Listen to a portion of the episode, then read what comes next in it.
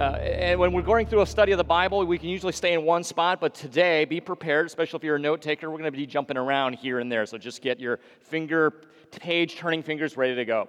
Uh, if you're visiting with us, uh, you've come at a good time. We just finished a year long study through the book of 1 Samuel, and in September, we're going to jump into the New Testament and start studying the New Testament epistle to the Galatians. So, between those two, we wanted to do a series that, that I feel, especially on the heels of last week's reflection service, particularly second hour, has really made me realize how important a series this is going to be. It's called Behold Your God, as you can see on the screens behind me, because I think this series, we, we want to address what I think is a serious problem in, in Western society. And, and, and that problem isn't a matter of, of, of low self esteem. So, we're not going to have a, a series on building your self esteem. You might think that is our problem by the things we hear all through our culture trying to build up our esteem. That is, that's not the serious problem we have in Western society. As a matter of fact, kind of on the heels of the humanistic movement, we have actually the opposite problem. Uh, the, the, because of humanism, we actually feel like uh, man and woman has been placed into the center of reality reality and purpose,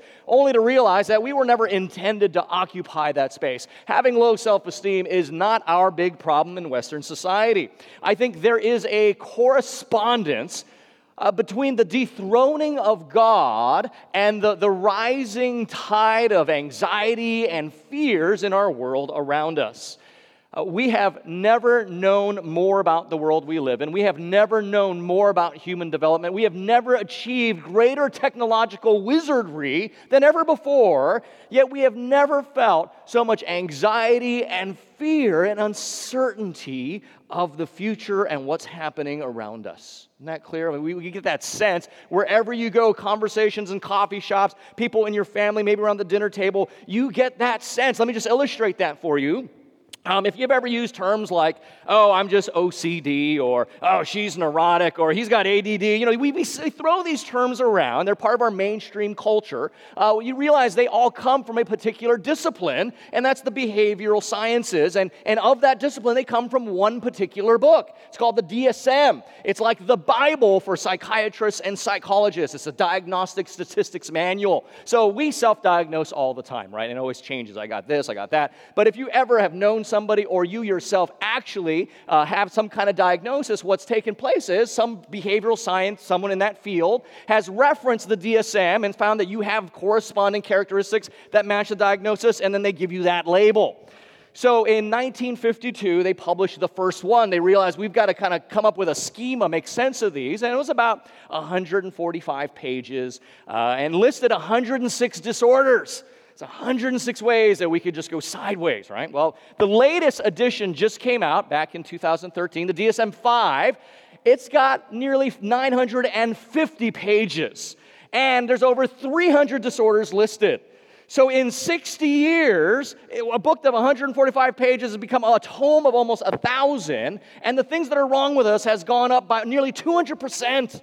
Aren't you feeling glad you came to church to know all this right now? My point simply is we have never known more about everything, and we're never more scared than we are now.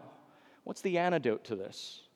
Well, the Bible tells us in the book of Psalms, Psalm chapter 9, and the Bible assures us in Psalm 91. I have it on the screens. Psalm 9, I love this. And those who know your name, what do they do? They put their trust in you. Why? For you, O Lord, have not forsaken those who seek you. And Psalm 91 assures us this reality because he holds fast to me in love. I will deliver him, I will protect him. Why? Because he knows my name. So, what is the answer? What, what is the antidote? The answer is not denial, pretending that these problems don't exist. The answer is not escapism, ignore them and they'll go away. The answer is not paranoia, feel overwhelmed, there's nothing we can do. The answer it's knowing God. That is the problem of Western society. That's the problem of humanity. We don't have a high enough view of who God is. We need to know God. I'll never forget, 22 years old, I read this book by a gentleman, J.I. Packer, Knowing God. I love titles that are straightforward. And I realized, oh, who I thought I knew, I have no idea. This book blew my mind on the character and supremacy and beauty of who God is. And I read this book, and I read it actually just this one time. This was back in 1993. I've never forgotten the opening line of the 1973 edition. He says this As a clown yearns to play Hamlet, so I yearn to write about God. I thought, this guy gets it.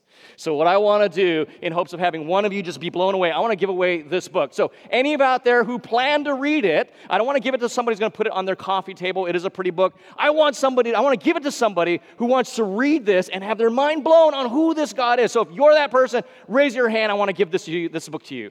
All right. I love that. He just hand went up really quick. Yes. Yes. Shane, right? Hey, man. Good seeing you again. All right. Good. Shane, I would love to talk to you about that book when you're done reading it. It is phenomenal. So, uh, this is what we want to attempt to do in this five week series, Behold Your God. We want to get a, a glimpse. Five weeks is not enough for a vision, but we want to get a glimpse of who God is. We want to get a glimpse of who it is that we're calling ourselves weekly to, to worship, to, to know, and to trust with our lives.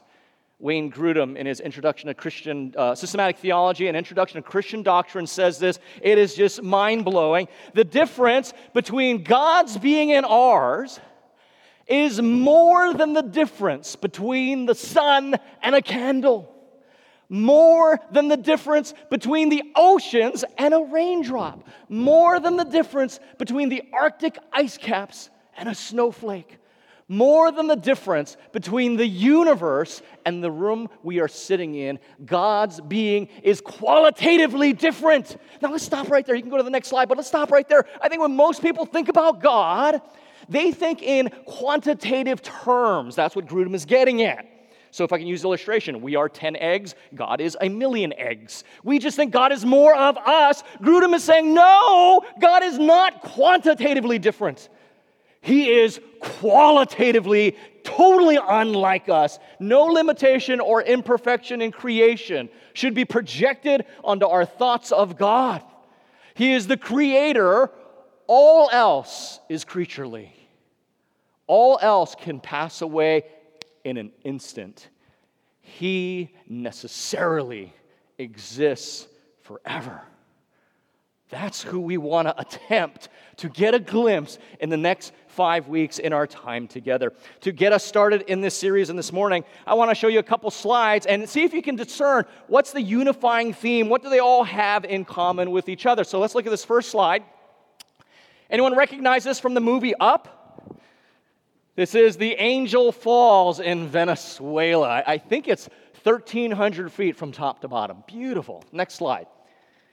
This is the Crab Nebula. Amazing, beautiful creation, millions of miles across, somewhere out there in space. God put it out there millions of years ago, thousands of years ago, and we have no idea. We just discovered it somewhat recently. Next slide. Oh, I love this. This is home. Sunset over Maui. I love that one. Next slide. Crazy NFL fans. All right.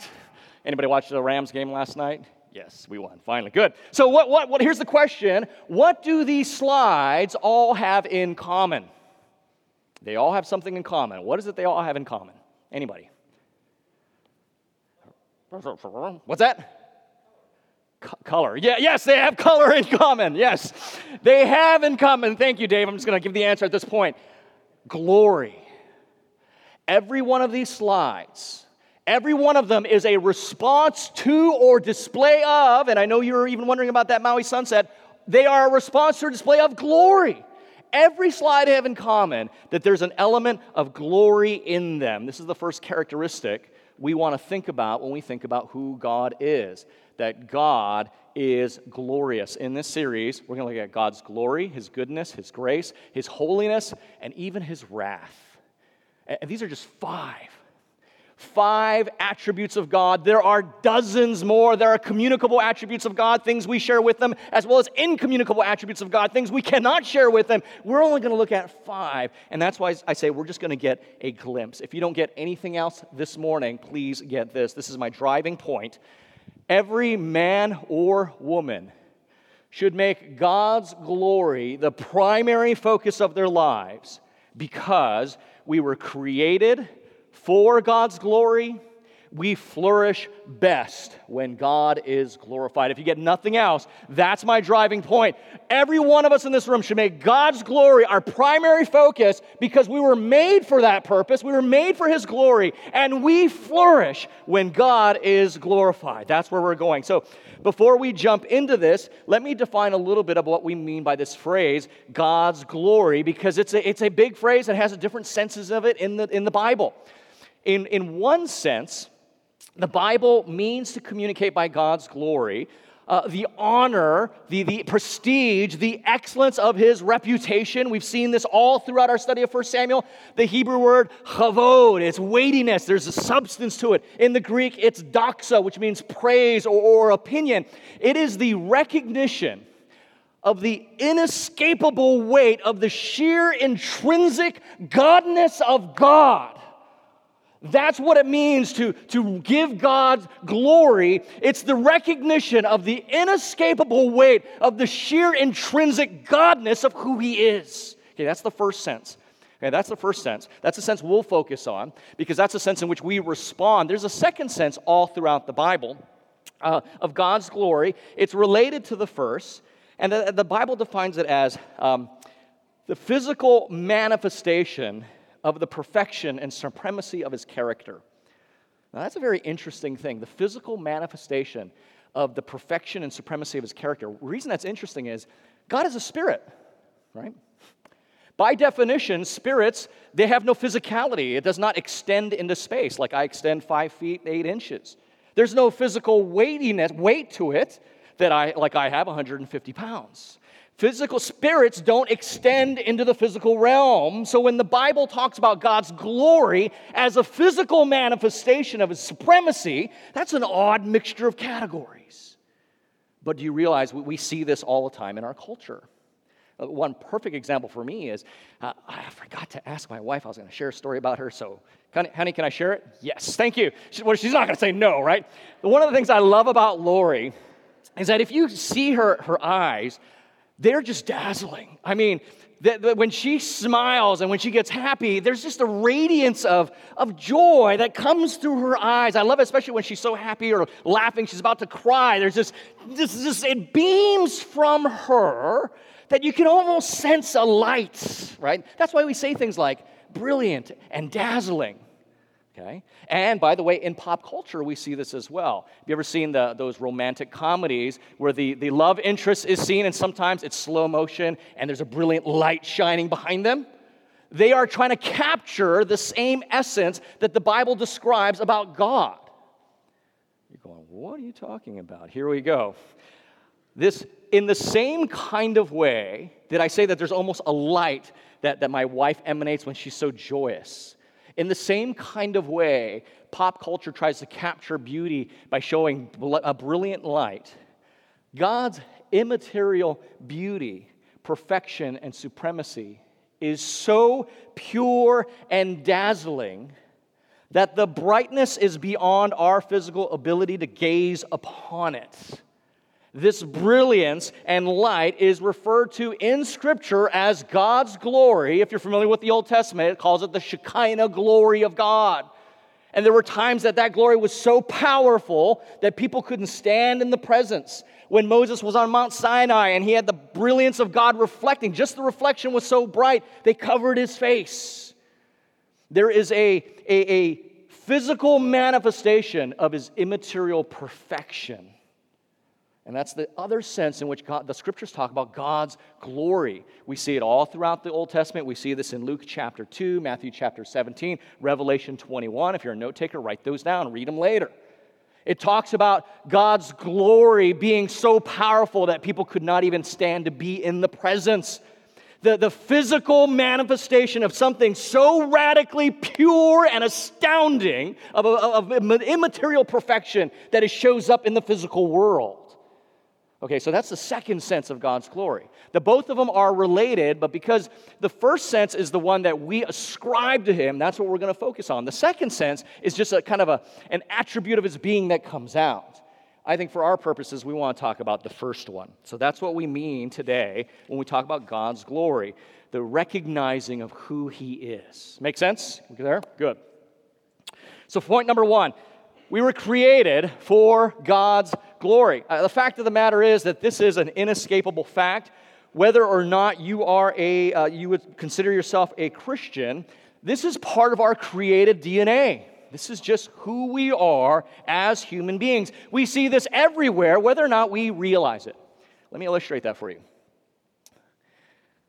There isn't a moment where you see something like El Capitan or the Angel Falls or Niagara Falls or the Grand Canyon or a star filled evening that you don't stop and are simply amazed. So much so is this intuitive within us, this need to be amazed by something, that if you're witnessing something, El Capitan or Star Filled Night, and there's somebody next to you who's completely checked out and bored and yawning, what do you usually say to that person? What's wrong with you? Right? We intuitively get that when you're in the presence of something astounding, to not respond is a deficiency in that individual right? That's what we're getting at. It's part of who we are to be astounded and amazed by something out there. I was looking at a star filled night in my own backyard. My dog Napoleon has never looked into the night sky and went, Wow, God must be. No animal in creation ponders creation except man. Right? When birds by flocks fly over our backyard, my family, we love to watch and see all that go by. My dog Napoleon never looks up and says, The miracle of flight. He's not, all he's thinking is, man, I'd love to get one of those in my mouth right now. He's not amazed by birds, he's not amazed by flight, nothing. But every human being sees us and says, Whoa. It elicits something within us because by design, human beings were created to be the kind of beings that are to give glory to something.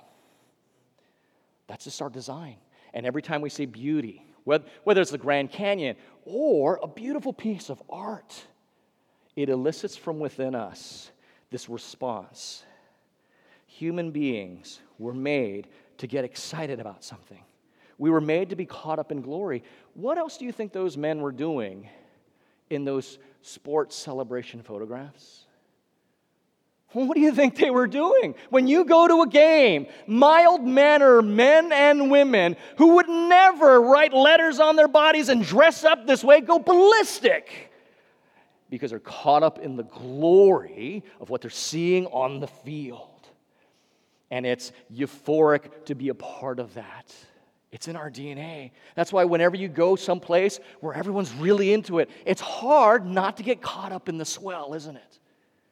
I mean, so part of the human DNA this is to be a part of something bigger than ourselves. I mean, this almost happened to me when I went to a quilt conference with my wife many years ago. I was like, wow, this is actually kind of compelling. No, I'm not into quilting, but the point is, whenever we are together about something else outside of us, we resonate with that. Well, what is that? That's because human beings were designed to be involved, to be excited about something else. Giving glory, here's my argument, is part and parcel to being a human being. Let me tease that out even more. Giving glory to God is what it means to be human. I'm going to explain that from Scripture. But that's a, that's a strong statement. What it means to be human is to give glory to God. The Bible says this, Isaiah 43. We can only look at two verses, but there are hundreds. Isaiah 43 7. Everyone who's called by my name, here I underlined it so we couldn't miss it, whom I created for what? My glory. Okay, let's look at the next verse. A few verses down, Isaiah 43 21. The people whom I formed for what? For myself. Why? That they might declare my praise. Now you might say, well, okay, I get that. My people, these are God's people. It doesn't really apply to me if I'm not a Christian. Granted. So let's go someplace. Let's look at the book of Genesis, the first chapter of the Bible. Uh, uh, the first book of the, the first chapter of the first book of the Bible, Genesis chapter 1, verses 26 and 28. This is, we're talking creation. This is when it started.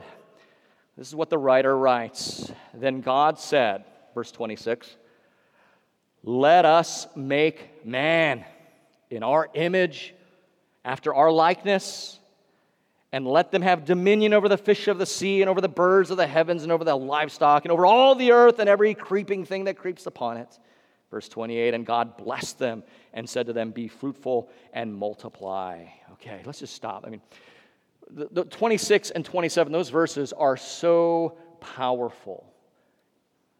Scripture says, that God, in, in, from eternity past, this amazing triune being, said, and, and by the way, John 17, 5, you don't need to turn there yet, write that down, we'll look at it later. We see from John 17, 5 that from time eternal, there was this interpersonal glorifying between the Son to the Father, the Spirit to the Son, the Father receiving that glory, loving in response to the Spirit and the Son. There was this great glorification going on from all eternity. And in Genesis 1, we get a peek. He says, Man, this is so good. We got to get others in on this. This is just too rich. Let's make creation, boom. Then let's make man. So, in our image, so they can get in on this glory. So, let us make man in our image. And that's what he does. And part of that imaging of God is getting in on this glorification scheme that's going on from time immemorial. Now, Romans 1, verses 18 and following, gives us, strongly implies that humanity was created to give God glory and honor. And one of the reasons our world has gone completely sideways is because man chose not to do that, but to chose to give glory and honor to other things. So, so Genesis 1 is saying, man, not just what you would consider Christian or non Christian. Humanity was created to be part of this glorifying process. And we see in Genesis 3, but again, Paul writes about it in Romans 1. The reason things went sideways was because man said, No, I'm not going to I'm not going to live for your glory. I'm going to live for other glories, whatever they might be. And they might be wicked, wrong things like lust, greed, money, power. Or they can be benign things career, family, sports, hobbies, travel. Whatever it is, God, you're not going to be the primary thing I'm about. It's going to be about these other things. So, so let me, here's a radical, but I think a logical inference from Genesis chapter 1 and what Romans 1 tells us. If we were created for God's glory, and I think that's true from Genesis 1, John 17, and if that purpose is essential to our humanity, then to the degree we give glory to things other than God, then to that degree we begin to lose what it means to be truly human. Okay, whether or not you agree with where I land, I think my propositions are sound. Likewise, to the degree that we make God's glory, His reputation, His excellence, His character the focus of our lives, to that degree, we are becoming authentically humans. We are authentically being what we were designed to be. We should make God's glory the primary focus of our lives because that's what humanity was created to do. Genesis chapter 1, John 17 gives us that insight. So the implications for our lives are enormous. Number one, our lives now can have true meaning and significance. Many of you know I'm writing my dissertation, and I've been doing tons of research on meaninglessness and meaning and authenticity and what it means to be a true human being. And the research literature on the feeling of meaninglessness in our culture is massive. Uh, it's just astoundingly massive in our culture. Because people constantly are trying to find meaning and pull meaning, ultimate meaning, from things that were never intended to give that. We try to, as Irvin Yalom, the, the Stan, uh, professor of uh, psychiatry at Stanford, says, we live off scraps of meaning and try to build things to it and make our lives meaningful from these little things. Here's the irony from the Christian worldview the irony of the Christian worldview is that when you don't have to derive your sense of meaning or identity or purpose from the things of this world, your family, your career, your social status, your identity in this world, even your kids, the Bible teaches you actually can experience those more in a, in a much more meaningful way because they no longer dominate you. You are free from them to love them the way they should be loved. But to the degree you've invested who you are into these things, you are dominated by them.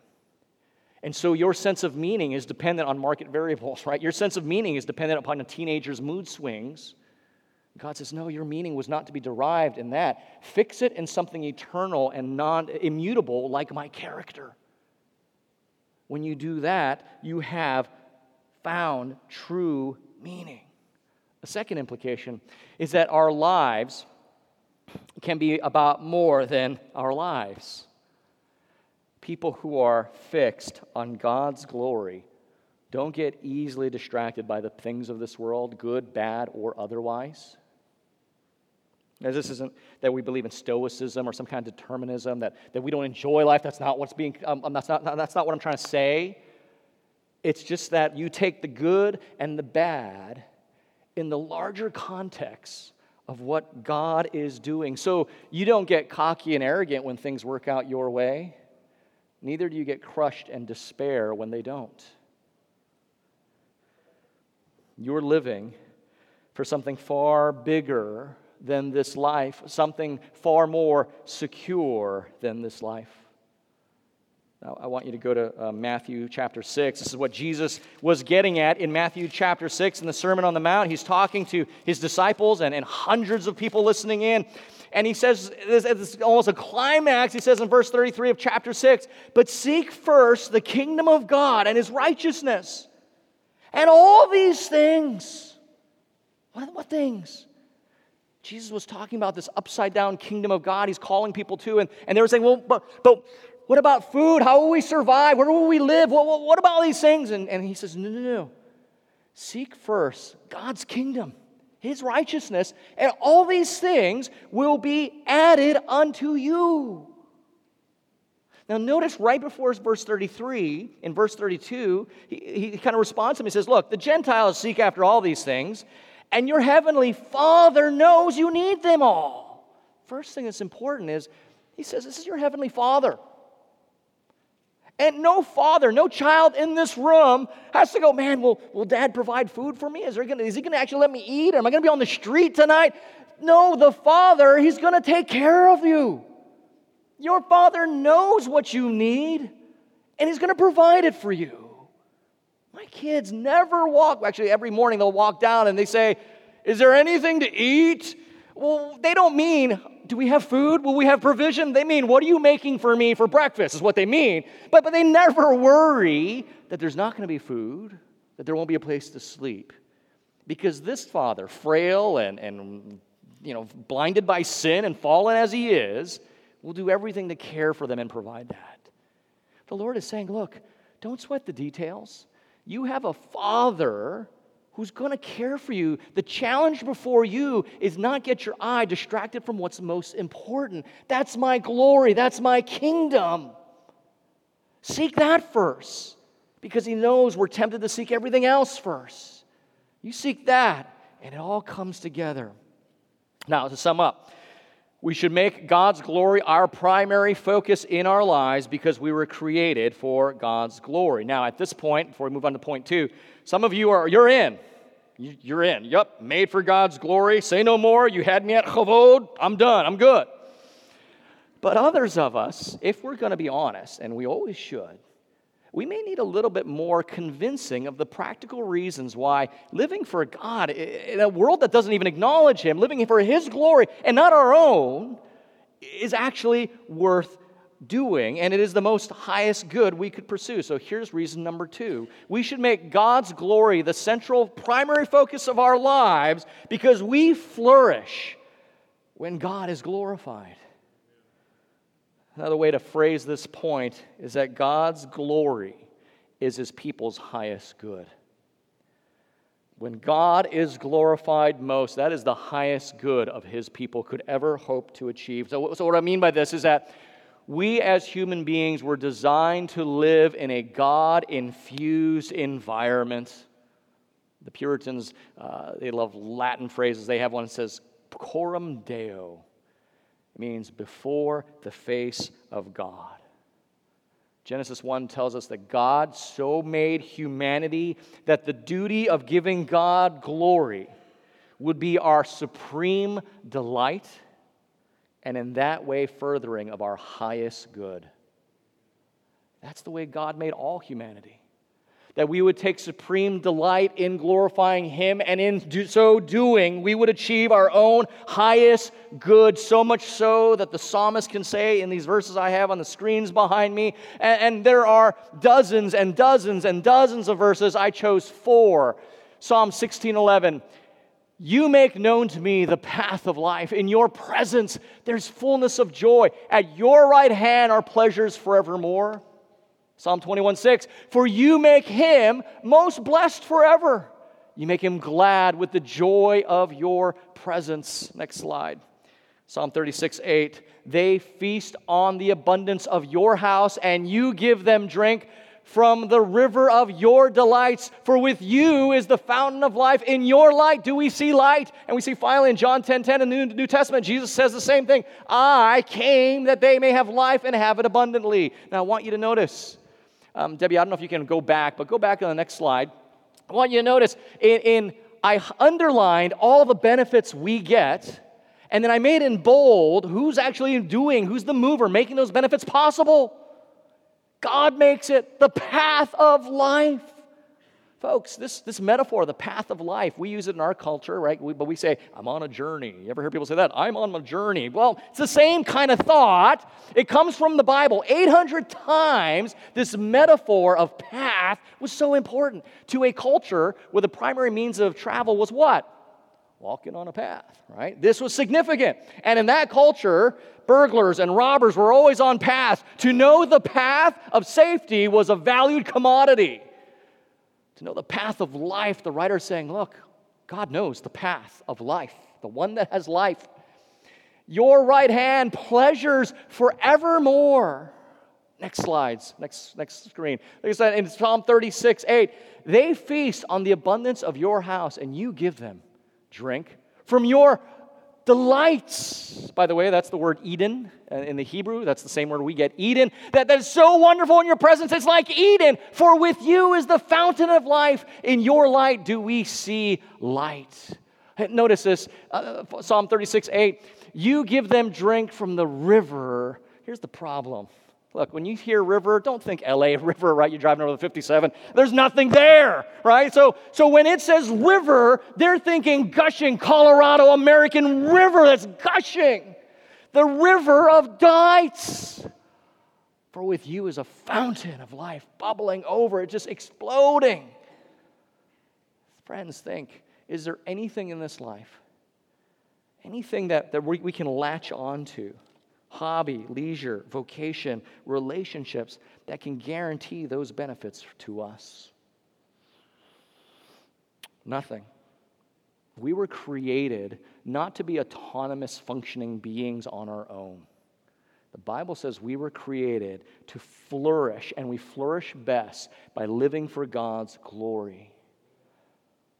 We weren't supposed to be on our own, doing our own thing. Worse yet, we weren't supposed to be people seeking our own glory. We weren't supposed to be people seeking to be amazed by the glory of the things of this world. Because they never will fill us up, because they never were intended to.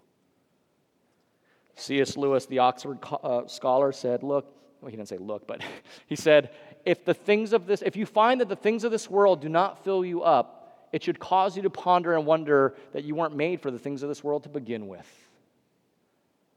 We don't go through life looking to find your, your glory meter fulfilled by things of this world. They never, ever satisfy. Genesis chapter 1, 26 to 28, we read that, tells us that humanity was marked, impressed with, made in his image, and we thrive when we're fulfilling our image bearing mandate, and part of that image bearing mandate is bringing glory to Him. Romans chapter 1, write these things down, read them later, especially from verses 21 and following, tells us how it went wrong. It says literally that we exchange the image of God for the images, other images, other shadow glories of this world. And the tricky thing is, we tend to think that those are all the negative things, right? Like I said, a pursuit of lust and power and all these wicked things. And that's true, but the more subtle, dangerous images are the things that are actually good and maybe benign in our world. But we make them our world career, provision, identity, upstanding moral citizen, family, kids. whatever it is, if we've replaced whatever we put in its place, it's still what the Bible calls idolatry. We're still failing to image God. It's in our DNA as human beings to invest in things. And we can't escape this fact. When we place God as the primary glory that you live for, it frees us up to relate to this world the way God intended for us to.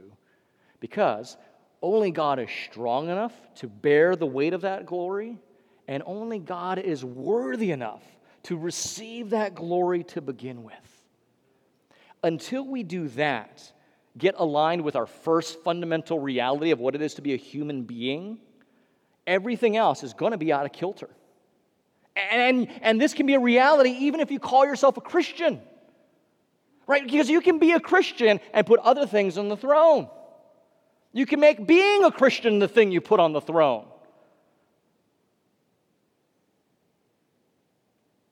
We want to make sure that God's glory his character, His purposes, His agenda, what, what He wants to be about, is the thing that we live for and die for. Anything else will not satisfy us because that's how we were designed. That's, that's my argument. I'm not saying this is optional. I'm not saying this is my opinion. I'm saying this is what Scripture teaches us. And here's why one of the primary reasons God demands, can we say that? And we might be uncomfortable. It feels like God's a little narcissistic. He's demanding we glorify Him. The reason He demands and is right to do so is because He knows it's in our DNA to glorify it, glorify. And the, we, the, the degree we put that glory on anything else other than Him, it'll fail us it will let us down, and God does not want that to happen. So He demands for our good to be the center of our lives. Jesus Himself was tempted. Jesus Himself was tempted to have all the other glories of this world. Do you realize that? Jesus himself, like you and I, were tempted to make his life about something else, someone else's glory other than God. If you're a note taker, write down Matthew 4, Luke 4, Hebrews 4. It's kind of nice how that worked out. Matthew 4, Luke 4, Hebrews 4. It talks about Jesus being tempted, but he goes back to live for the glory of God. Jesus had family, Jesus had fame, Jesus had reputation, and you know what? They all let him down. In the end, he was betrayed by all those. But he wasn't crushed, he wasn't embittered, and he wasn't angry because he lived his life for something far beyond those things he lived it for God's glory. Last verse, I want us to go to John chapter 17. John chapter 17, we're going to get a peek into Jesus' prayer. Verses 4 and 5, Jesus says this to the Father I glorified you on earth. It's amazing. I glorified you on earth, having accomplished the work you gave me to do. Okay, I can't resist. Let's go to Ephesians. Uh, Ephesians chapter 2, so we just heard Jesus saying, I glorified the Father. That's what he was about. And he says, having done the work you gave me to do. And you might be tempted to think, well, of course, Jesus had to do that. He's Jesus, that was his job. But Ephesians chapter 2, verse 10 says this For we, those of us in Christ, are his workmanship, created in Christ Jesus for what? For good works that God has prepared for us to do we are being called to do the same thing that Jesus Christ was called to do make God the supreme glory by which he lived for. Back to John. Verse 5 And now, Father, glorify me in your own presence. Check this out with the glory that I had with you before the world existed. There it is. Human, humanity was made to image God, and part of that imaging is taking place in that self, the glorification of this amazing being. And we get to be a part of that. And here, we ran out of time. I didn't even get to the, the highest agenda of God's glorification agenda wasn't just Him. Remember, I said, He said, This is so rich, we got to get others into it. The Bible teaches God's uh, kind of end game is that all of us share in His glory that mind blowing? That God says, Look, eh, I, I love it. I, I create creation to give me glory. I wanted image, image bearers like me to, share, to be a part of that glory, give me the glory. But in the end, I want them to share in this glory with me. Folks, if that just doesn't make you laugh hilariously or weep or bawl or both, I don't know what will. God's end game through all the trials and difficulties of our life is that we would be participants in His eternal glory. We were made for God's glory. Don't settle for any other glory in your life. No matter how abundant or how nice these shards of glories are, they're only shadow glories that are reflections to the one true glory our lives should be about. Like Jesus said, don't lose sight of what it's really all about. That's Him and His kingdom. Last verse, uh, uh, I lied, so I'm going to go to one more passage. Romans or Hebrews chapter 1, we'll conclude with this. The writer of the Hebrews to the Hebrews says this long ago at many times and in many ways God spoke to our fathers by the prophets. But in these last days he has spoken to us by his son whom he appointed the heir of all things through whom he also created the world and here it is. He is the radiance of the glory of God and the exact imprint of his nature and he upholds the universe by the word of his power. If you realize in your life, man, God has not been the glory I've lived for, how do I get back on that path? Hebrews tells us it's all about the Son. He is the exact imprint of the glory of God and His image. We find our true humanity in the humanity and divinity of Jesus Christ. And we do that by, really, in a sense, bowing the knee and acknowledging Him as King and Lord. Let's pray. Father, we thank you for this opportunity to just briefly look into the glory that is yours. Father, we thank you that your word is clear how it talks about our origins, how it talks about the meaning and purpose by which we were brought into existence, why things go wrong and how they can be made right again. But most importantly, that it reminds us that you sent your son to be the one to, to bring it all together. Father, help us to make his glory our supreme delight. Father, help us to be completely satisfied in who you are, and by so doing, bring you glory in Jesus' name. Amen. Thanks for listening to this message from Christ Community Church of Laguna Hills. For more information and resources from Christ Community, visit us at www.ccclh.org.